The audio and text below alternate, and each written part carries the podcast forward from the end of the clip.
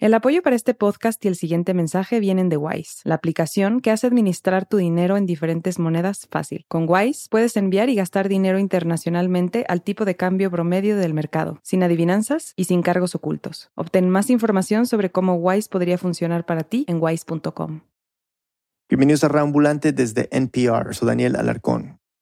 La protagonista del episodio de hoy se llama Sandra y es muy especial. Sandra era un, habitante más de, este lugar, tenía sus apodos, una, un apodo de la pelirroja, la gorda. Y a mí con Sandra me pasaba que cuando iba me generaba eso, me generaba como una gran conexión. Uno le hablaba y ella miraba, te miraba a los ojos. Yo estoy segura que me entendía. Sandra tiene el pelo largo y algo alborotado, es vegetariana y sus gustos gastronómicos son claros. Siempre para lo dulce, por ese lado pasas de uva, la miel. A Sandra también le gusta mirar revistas y pasar las páginas con sus dedos largos y finos. Solo he visto a Sandra hojear la revista Genios y recortar algo que le interesaba y guardárselo. Tiene un andar elegante y sofisticado. Y yo encontraba que Sandra era como muy felina, muy suave, muy suave para moverse. Sandra vivió 25 años en Palermo, un distrito populoso de Buenos Aires, aunque como tantos argentinos tiene familia regada por todo el mundo. Nació en Europa, tiene raíces en Asia y a pesar de haber pasado más de dos décadas en la ciudad, es más feliz entre los árboles. Hay los que la llaman una persona del bosque. Bueno, para nosotros Sandra es Sandra, la gorda, pero si vamos al oficial, Sandra es una orangután hembra. Ah, sí, se me olvidó mencionarlo. Eso, Sandra es una orangutana. Y los que se preocupaban por ella, los que la querían ver feliz, nunca se imaginaron que ayudarla los llevaría a cuestionar el concepto mismo de humanidad. Nuestra productora Neris Casasus nos cuenta. Para saber más sobre la vida de Sandra, fui a ver a alguien que la conoce hace mucho tiempo.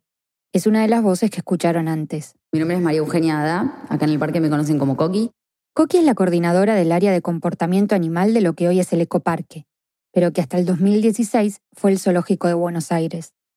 Conoció a Sandra en 1999, cuando era voluntaria ya. Eh, una de las cosas que más me acuerdo es que en ese momento yo me pintaba las uñas de rojo y era lo que le llamaba mucho la atención, siempre miraba mis manos. Los días que iba sin tener las uñas pintadas de rojo, lo primero que hacía era mirarme las manos. Eso fue lo que empezó a llamarme la atención de ella. Con lo de las uñas, Coqui fue aprendiendo que, como nosotros y como todos los primates, la vista era el sentido más desarrollado de Sandra. Así se fueron conociendo, poco a poco, y a medida que pasaba más tiempo con ella, Sandra despertó en Coqui algo que la había acompañado por siempre. Mi amor por los animales desde que era chiquita, el amor que te puede generar un, animal tan hermoso, inteligente, único como un orangután. Sandra había llegado a Buenos Aires desde Alemania el primero de agosto de 1994, cinco años antes de que Coqui la conociera. Ahí pasaba sus días en el zoológico en un recinto con rocas artificiales cercado por vidrio. Claro, tenía que ser vidrio para que todos los visitantes pudieran verla bien. Eran cientos por día. Familias, estudiantes con sus maestras. Todos íbamos al zoológico para ver a la elefanta Mara, a la jirafa Jackie, al oso polar Winner y por supuesto a Sandra, que parecía la más graciosa. Yo misma la conocí ahí con mi sobrina, mucho antes de reportar esta historia.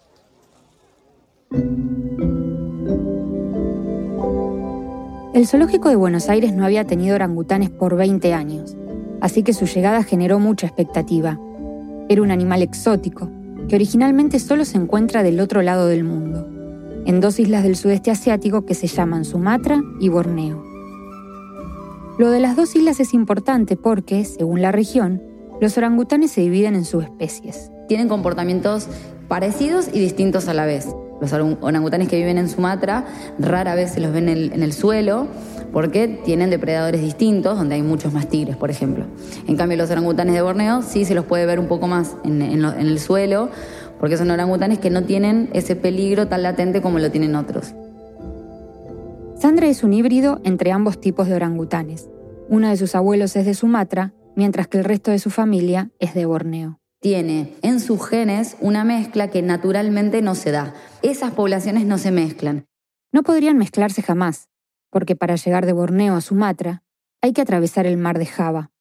Un híbrido como Sandra no podría existir si no fuera por la intervención humana. A los humanos siempre nos han interesado otros primates, en particular los grandes simios como los chimpancés, los gorilas o los orangutanes como Sandra. Verlos tan parecidos a nosotros causa asombro. Son animales que son muy inteligentes. Sandra siempre tenía mucho público en el zoológico. La gente quería verla, verla haciendo sus gracias. En el caso de Sandra también eh, tenía motricidad fina muy desarrollada porque ella hacía nudos, desataba nudos, se ponía guantes, se sacaba guantes. La imagen puede ser impresionante.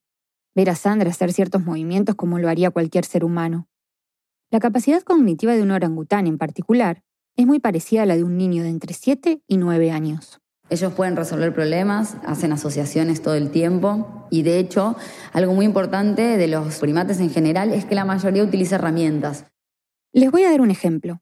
Los cuidadores le dejaban a Sandra una fruta colgada en la parte alta del recinto y palitos de distintos tamaños. Ella elegía entre todos los palitos el que le convenía más para golpear la fruta y que ésta cayera hasta el piso.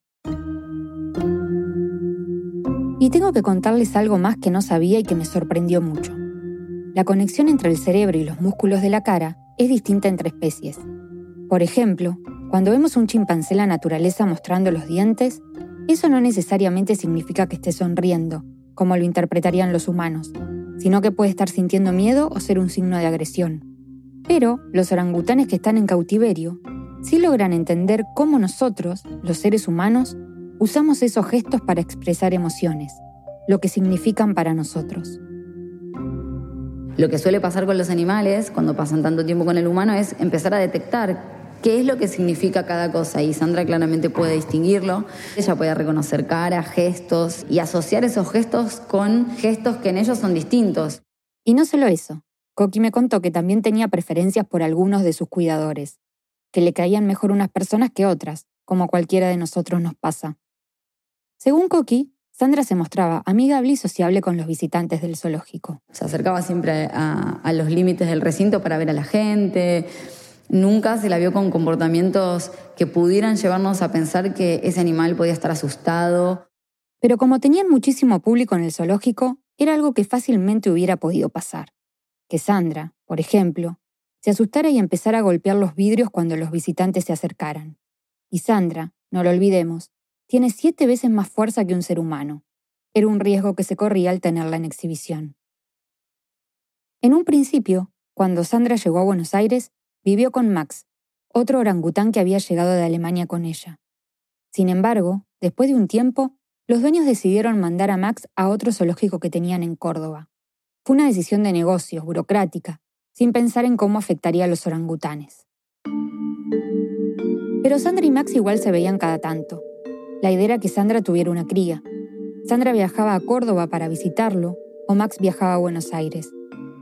Eran unas ocho horas en ruta de ida y otras ocho de regreso. Era un viaje agotador para los primates. Finalmente, a mediados de 1998, Sandra quedó preñada y después de ocho meses y medio nació su cría, a quien llamaron Shembira. Pero Sandra no se adaptó a la situación. La realidad es que ella no, no se la vio con comportamientos parentales, no se preocupaba si él comía o no comía. Y es que como Sandra nunca había visto a una mamá orangutana, no había podido aprender de su entorno cómo se comportaba una mamá. Es algo que puede pasar con animales en cautiverio, que muchas veces hay algunos comportamientos que si bien son innatos, que son intrínsecos, hay comportamientos que son aprendidos. Y aunque en el zoológico le mostraban a Sandra videos de mamás orangutanas y de mamás humanas para que las imitara, eso no fue suficiente. Sin el cuidado de Sandra, Yembira fue llevado a la guardería del zoológico, donde tres personas se turnaban para cuidarlo. Yembira estuvo casi un año en esa guardería. Y cuando vuelve a estar con Sandra, la relación era de dos pares, era de dos orangutanes viviendo en el mismo lugar. Compartían recursos, eh, dormían en lugares cerca. No tenía comportamientos de madre, pero sí de compañera. Sandra y Yenvira vivieron juntos un año, hasta el 2001, cuando a Yenvira lo trasladaron a China. Y una vez más, Sandra se quedó sola en su recinto, esta vez para siempre. Como ya dijimos, Sandra no conocía otra vida más que la del encierro. Era la vida de todos los animales del zoológico de Buenos Aires. Hasta se podría decir que ya estaba acostumbrada a eso. Bueno, si es que es posible acostumbrarse. Pero en diciembre de 2012, durante una de esas típicas olas de calor que azotan a Buenos Aires en verano, El zoológico de Buenos Aires está de luto. El último oso polar del zoo murió víctima de las altas temperaturas. La ola de calor y una derivación tan triste como inesperada ¿no? en el zoológico porteño. La madrugada del 25 de diciembre, el oso polar Winner murió no solo por no soportar los 50 grados de sensación térmica, sino también por el estrés que le causaron los fuegos artificiales. Eso puso en alerta a un grupo de personas que estaba en contra de que los animales vivieran en zoológicos.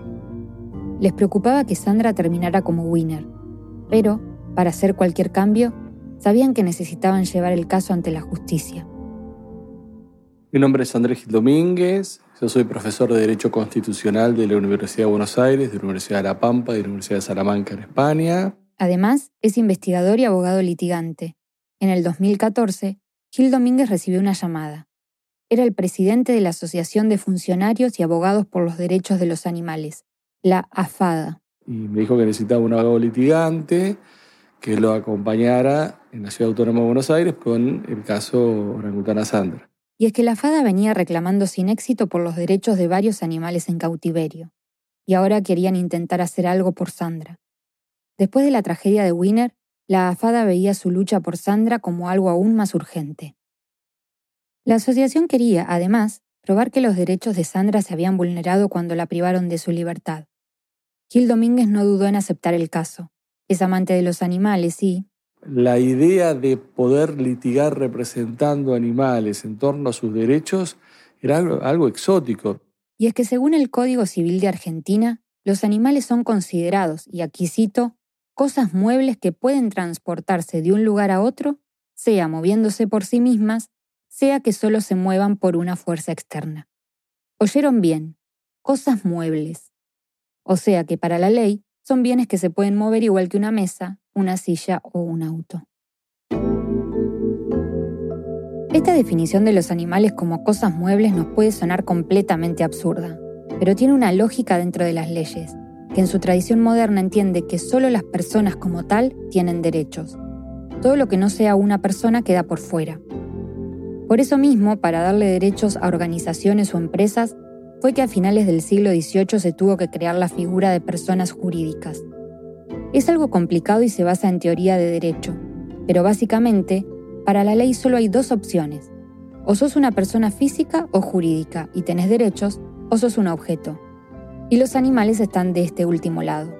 Como no tienen algún tipo de personería, la ley no tiene nada que ver ahí. No se puede reclamar ningún derecho más allá de no ser maltratados. Esa es la ley en Argentina, pero no cambia mucho en la mayoría de los países del mundo. Pero Gil Domínguez no estaba de acuerdo con que Sandra fuera una cosa, ni siquiera en papel, así que se puso a armar el caso. El primer argumento para probar que los derechos de Sandra estaban siendo vulnerados era el más obvio, que un animal como Sandra necesita estar en espacios grandes para moverse, necesita árboles, pero no, Sandra... Vivía en el cemento de un recinto cuyas paredes dan a la calle y vos podés ver los edificios y las antenas de DirecTV. Además, según Gil Domínguez, la historia clínica de Sandra llevaba cuatro años sin ser actualizada. No tenía ningún tipo de control ni de parámetros. Mis gatos siameses tenían una historia clínica mucho más fortalecida que la que tenía Sandra. Además, Sandra estaba con sobrepeso. Porque le faltaba actividad, que estaba, esto por ahí es un poco antropomórfico, pero, pero para que la gente entienda, estaba triste y deprimida con su existencia. La percepción de Gil Domínguez era muy diferente a la que tenía Coqui, quien la veía feliz y juguetona en el día a día.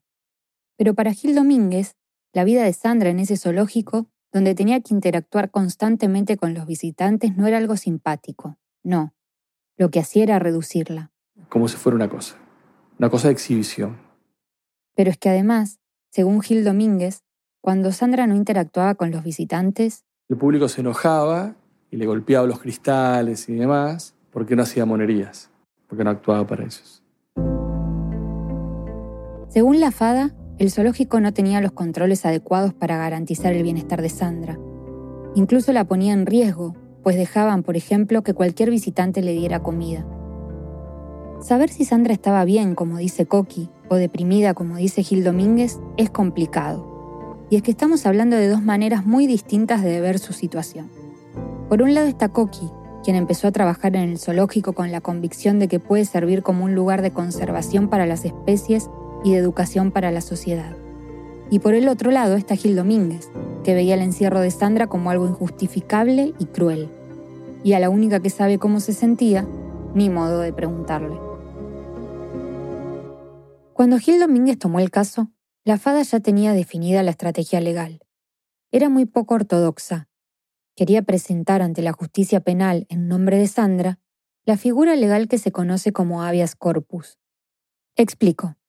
Esa figura se usa para exigir el derecho fundamental que tiene un detenido de comparecer de manera inmediata ante un juez, y que éste determine si su arresto es legal o no. Si no es legal, deben dejarlo en libertad en ese momento. Así de sencillo. Y a Gil Domínguez, aunque le gustaba la propuesta, le preocupaba una cosa. Si expiden la orden de liberación o no de traslado, entonces, ¿qué hacía yo con Sandra? Me tenía que llevar a mi casa caminando por la Avenida de las Heras. Pero lo que sí tenía a favor el habeas corpus es que es el proceso judicial más rápido. Queriendo avanzar con el caso lo antes posible, decidieron entonces pedirlo en nombre de Sandra. Lo presentaron el 13 de noviembre de 2014 en un juzgado penal de la ciudad de Buenos Aires. La recepción en el mundo académico fue una recepción de burla, fue una recepción de que uno estaba haciendo algo exótico, que no era algo serio. Porque claro, aunque el habeas corpus es un derecho básico universal, es universal solo para los seres humanos, no para los animales.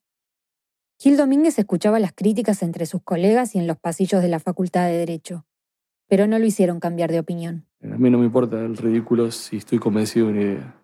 Así que siguió adelante con el proceso.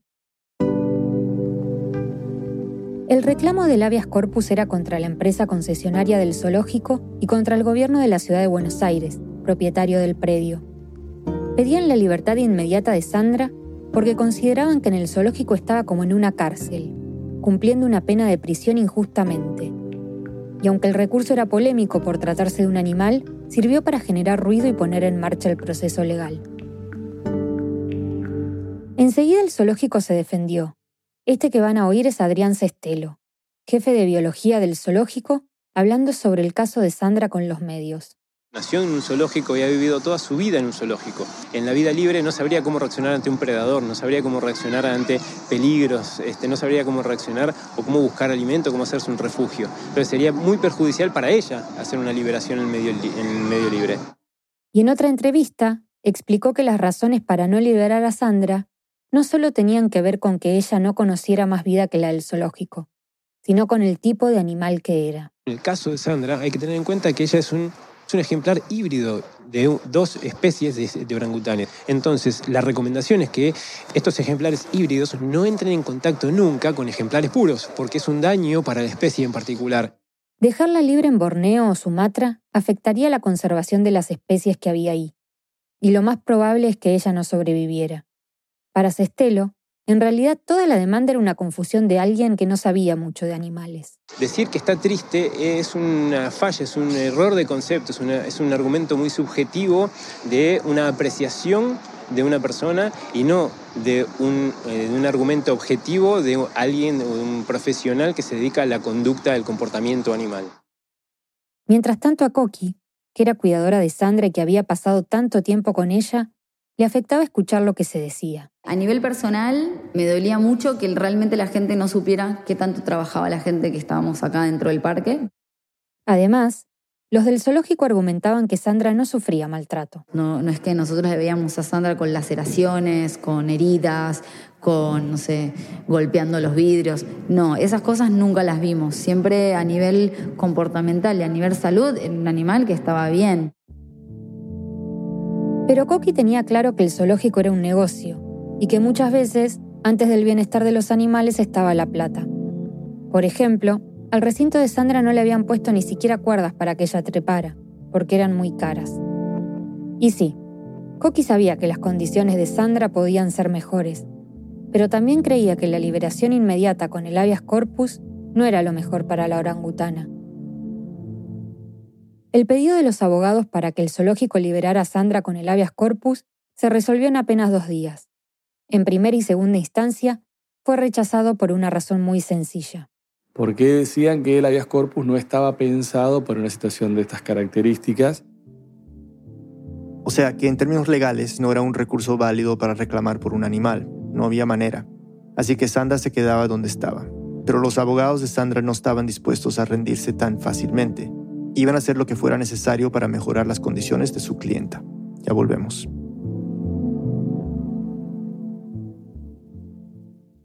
It's Been a Minute es un programa de entrevistas con corazón.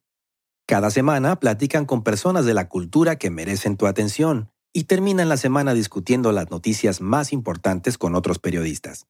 Escucha It's Been a Minute de NPR, un programa que trata de encontrar sentido en el mundo a través de la conversación. Ya sea que hablemos de las protestas de atletas, la prohibición de que los musulmanes ingresen al país, la violencia con armas de fuego, la reforma educativa o la música que te está dando vida en este momento, la raza es el subtexto de gran parte de la historia estadounidense y en Code Switch de NPR ese subtexto se vuelve texto. Suscríbete y escucha todos los miércoles. Ambulantes, hay un podcast en español que admiramos y queremos recomendarles. Se llama Entiende tu mente. Este es su presentador, Molo Cebrián. Hola, te saluda un oyente más de Radio Ambulante que se siente muy honrado de poder saludarte.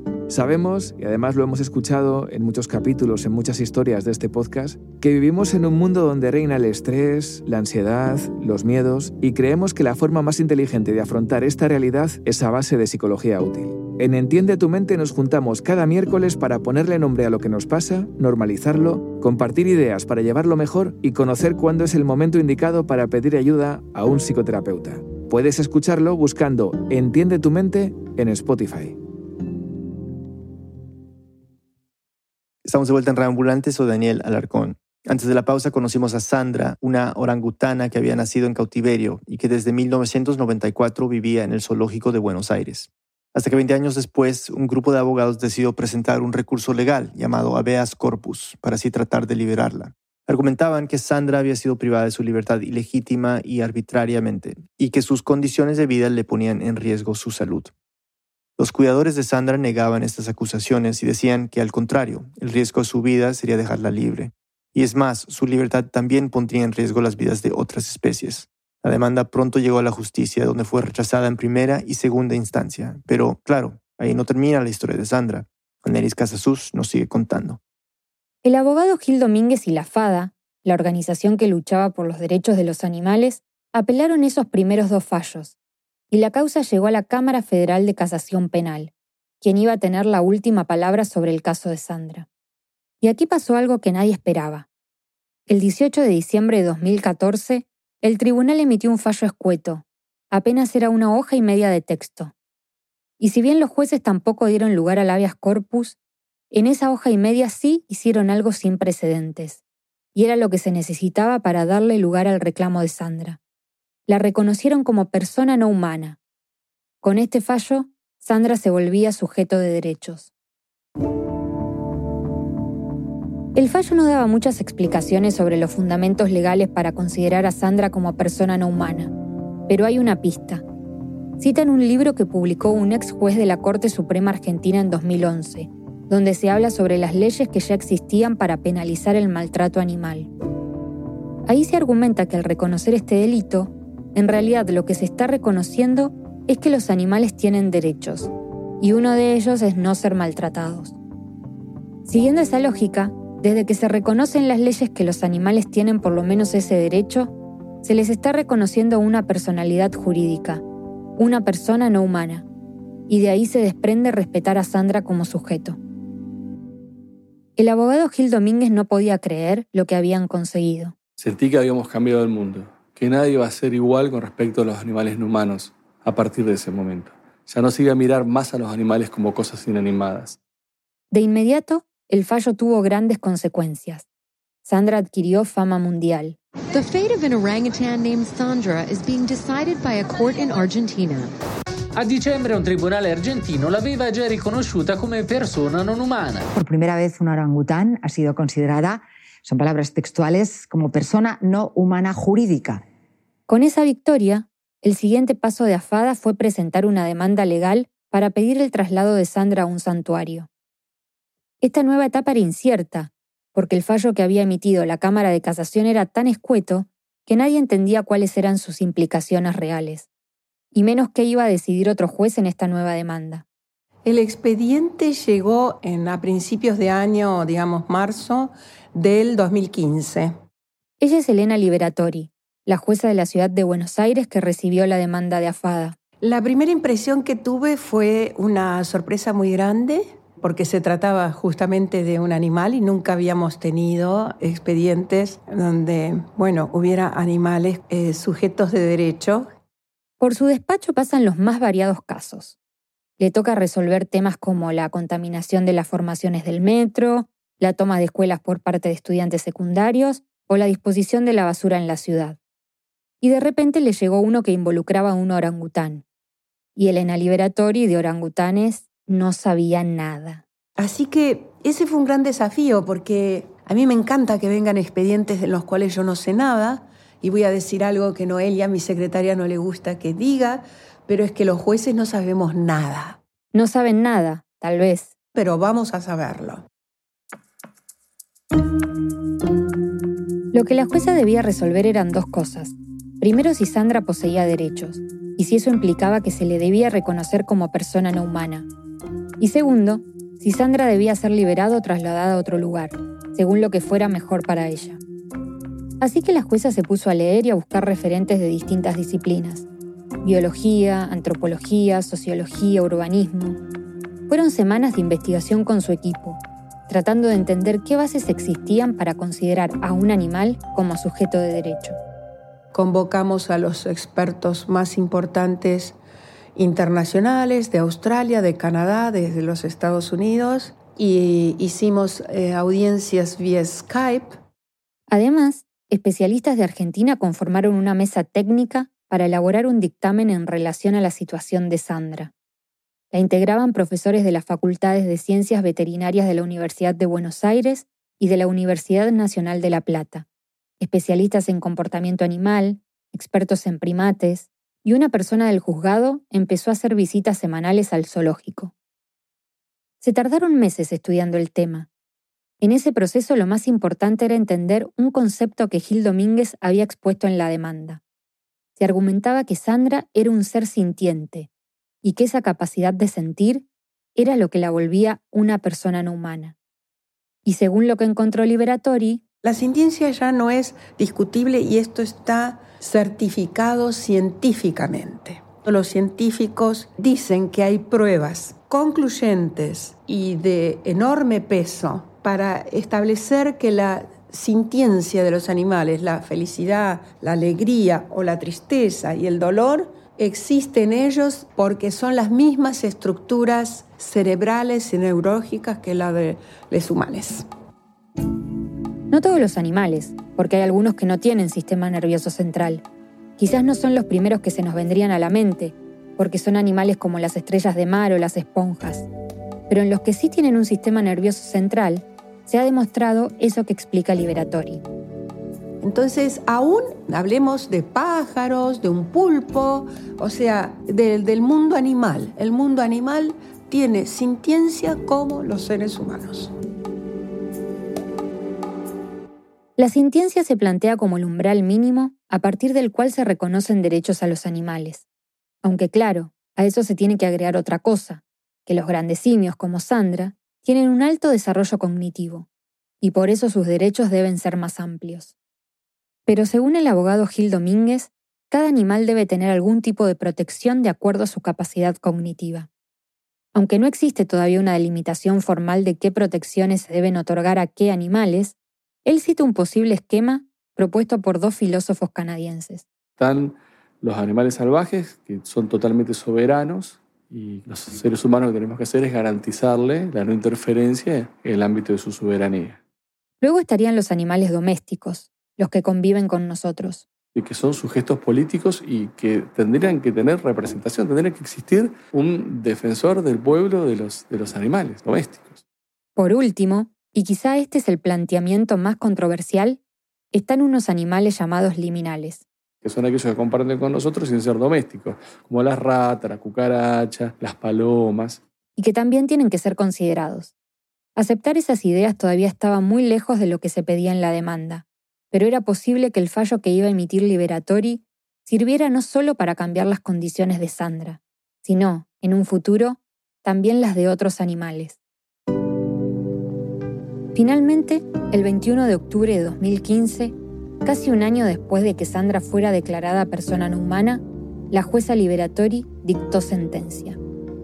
En 13 páginas explicó las razones por las que estaba de acuerdo con reconocer a Sandra como sujeto de derecho, y además ordenó al gobierno de la ciudad de Buenos Aires garantizar las condiciones adecuadas del hábitat y las actividades necesarias para preservar sus habilidades cognitivas. La mesa de expertos evaluaría además si era posible el traslado de Sandra a un santuario. Liberatori no tenía dudas. Sandra era una persona no humana. El gobierno de la ciudad apeló, pero el fuero contencioso administrativo y tributario de la ciudad de Buenos Aires, aunque no quiso negar ni ratificar la condición de Sandra como persona no humana, confirmó que el gobierno debería garantizar las condiciones adecuadas para Sandra, pues la seguía reconociendo como ser sintiente. La realidad es que tras el fallo, el zoológico estaba en la mira de la justicia, y la situación de Sandra empezó a cambiar.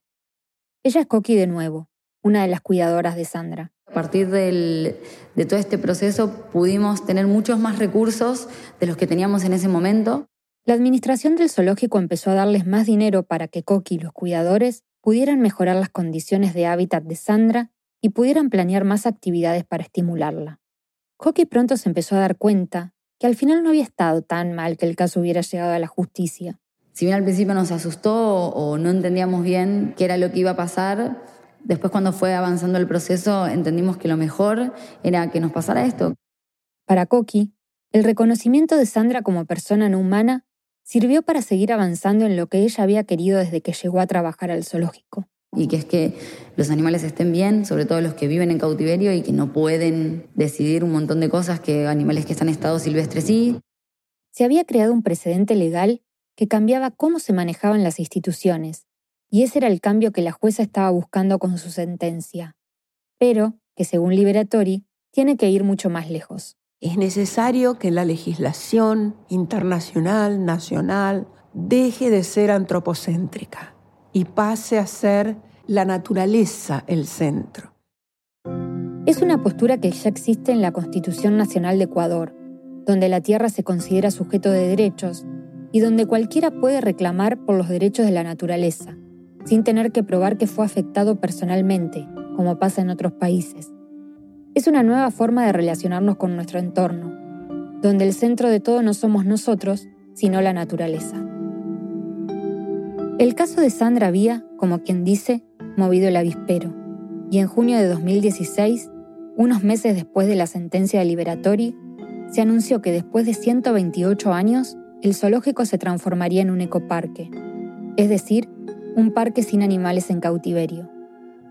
El gobierno de la ciudad de Buenos Aires quitó la concesión a la empresa privada y empezó a trabajar en el traslado de más de 1.300 animales que vivían ahí los llevarían a santuarios y a reservas ecológicas.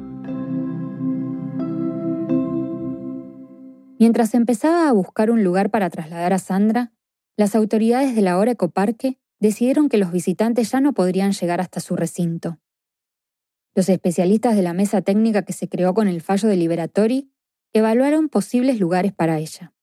Buscamos criterios objetivos, como en una licitación, y entonces se estableció como un protocolo el que tildaba la mayor cantidad de casilleros, aplicaba, bueno, ese iba a ser el lugar a donde fuera Sandra. Y el lugar que completó todos los casilleros fue el Center of Great Apes. El Center for Great Apes, o Centro de Simios Grandes, queda en Florida, Estados Unidos. Es una reserva natural de más de 40 hectáreas donde viven orangutanes y chimpancés rescatados o jubilados de la industria del espectáculo y del mascotismo. Está ubicada en un área boscosa y tropical, en la zona rural de Huachula. El centro estuvo de acuerdo en recibir a Sandra, así que era momento de empezar una serie de trámites burocráticos que tomarían su tiempo. El 28 de diciembre de 2017, recién dos años después de su sentencia, la jueza Liberatori pudo firmar la orden para su traslado. Con la partida de Sandra, ya no quedarían más orangutanes en Argentina.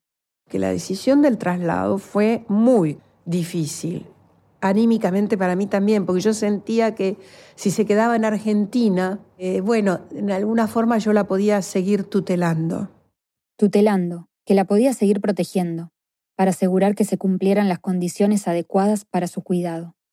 Pero ya estaba decidido que Sandra se iba.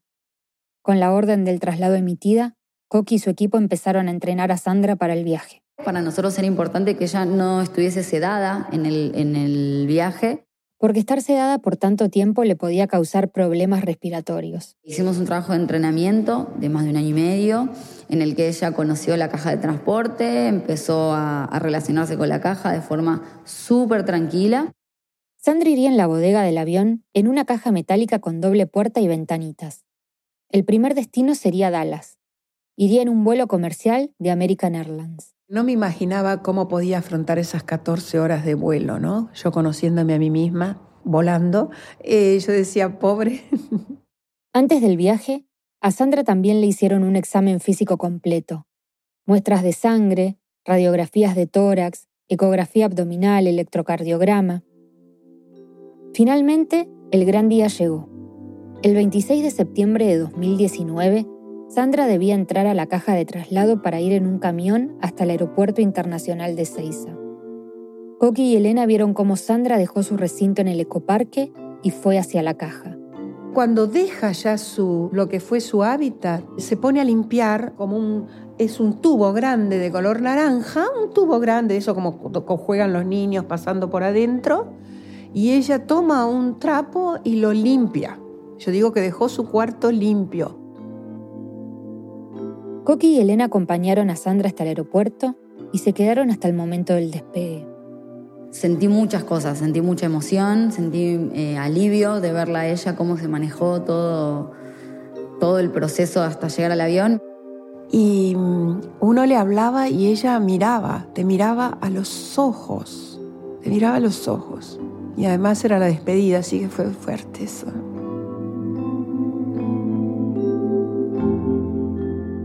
Fue un viaje largo para Sandra. Después de las 14 horas en avión para llegar a Dallas, Sandra viajó otras 7 en carretera hasta Kansas, que era donde tenía que pasar una cuarentena obligatoria para asegurarse de que no traía alguna enfermedad de Argentina que pudiera afectar otras especies. Después de cumplir la cuarentena, Sandra viajó otra vez vía terrestre hasta Florida. El 5 de noviembre de 2019 llegó al Center for Great Apes, su nuevo y definitivo hogar. Dos días después de que Sandra llegara al centro, Coqui viajó con otro de los cuidadores para ayudarla en su adaptación. Cuando llegaron... La vemos a 7 metros de altura, haciendo un nido enorme, eh, divina, nos vio y enseguida bajó a relacionarse con nosotros, lo que fue muy emocionante para nosotros, creo que para ella también, porque fue algo, bueno, este lugar es increíble, pero qué bueno que vinieron que los conozco.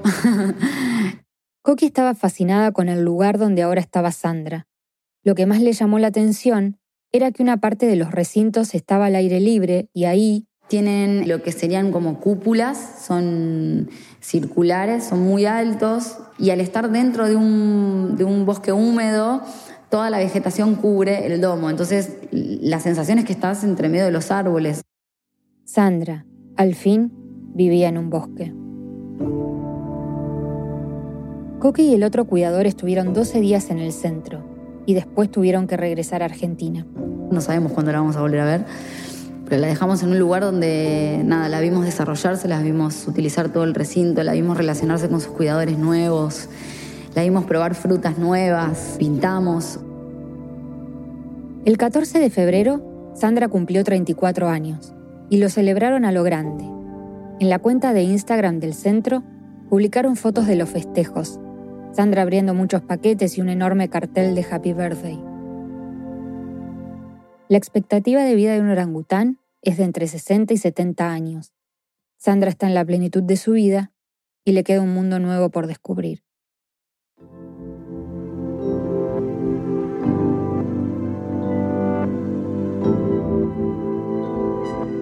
La vida de Sandra cambió para siempre y sin saberlo ella cambió muchas cosas más. A nivel judicial, su caso ahora es tomado como antecedente para reclamar por los derechos de otros animales. Gracias a Sandra, la chimpancé Cecilia fue liberada del zoológico de Mendoza, también en Argentina, y ahora vive en un santuario en Brasil. El caso fue tomado además en Colombia para pedir la liberación del oso Chucho del zoológico de Barranquilla e instalar el debate sobre los animales en cautiverio. Aneris Casasus es productora de Reambulante, vive en Buenos Aires. Esta historia fue editada por Camila Segura, Victoria Estrada, Luis Fernando Vargas y por mí. La música y el diseño sonido son de Andrés Aspiri. Andrea López Cruzado hizo el fact-checking. El resto del equipo de Reambulante incluye a Paola Aleán, Lisette Arevalo, Jorge Caraballo, Xochil Fabián, Remy Lozano, Miranda Mazariegos, Patrick Mosley, Laura Rojas Aponte, Barbara Sawhill, David Trujillo, Elsa Liliana Ulloa y Desiree Yepes. Fernanda Guzmán es nuestra pasante editorial. Carolina Guerrero es la CEO. Reambulante es un podcast de Reambulante Studios y se produce y se mezcla en el programa Hindenburg Pro. Reambulante cuenta las historias de América Latina. Soy Daniel Alarcón. Gracias por escuchar.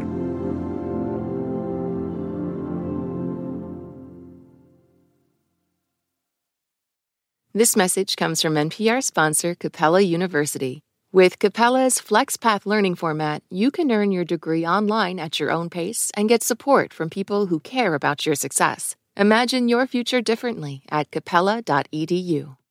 This message comes from NPR sponsor Planet Oat. No deep thinking here. Planet Oat oat milk is rich, creamy, and an excellent source of calcium with vitamins A and D. Also, Planet Oat's unsweetened varieties have zero grams of sugar. Visit planetoat.com for more. These days, news comes at you fast. But the truth? Getting there takes time. There's something that hasn't been disclosed yet. Embedded is a podcast that takes the time to look beyond the headlines. How how did this happen? How did we get here? With original documentary storytelling. Listen to NPR's Embedded wherever you get your podcasts.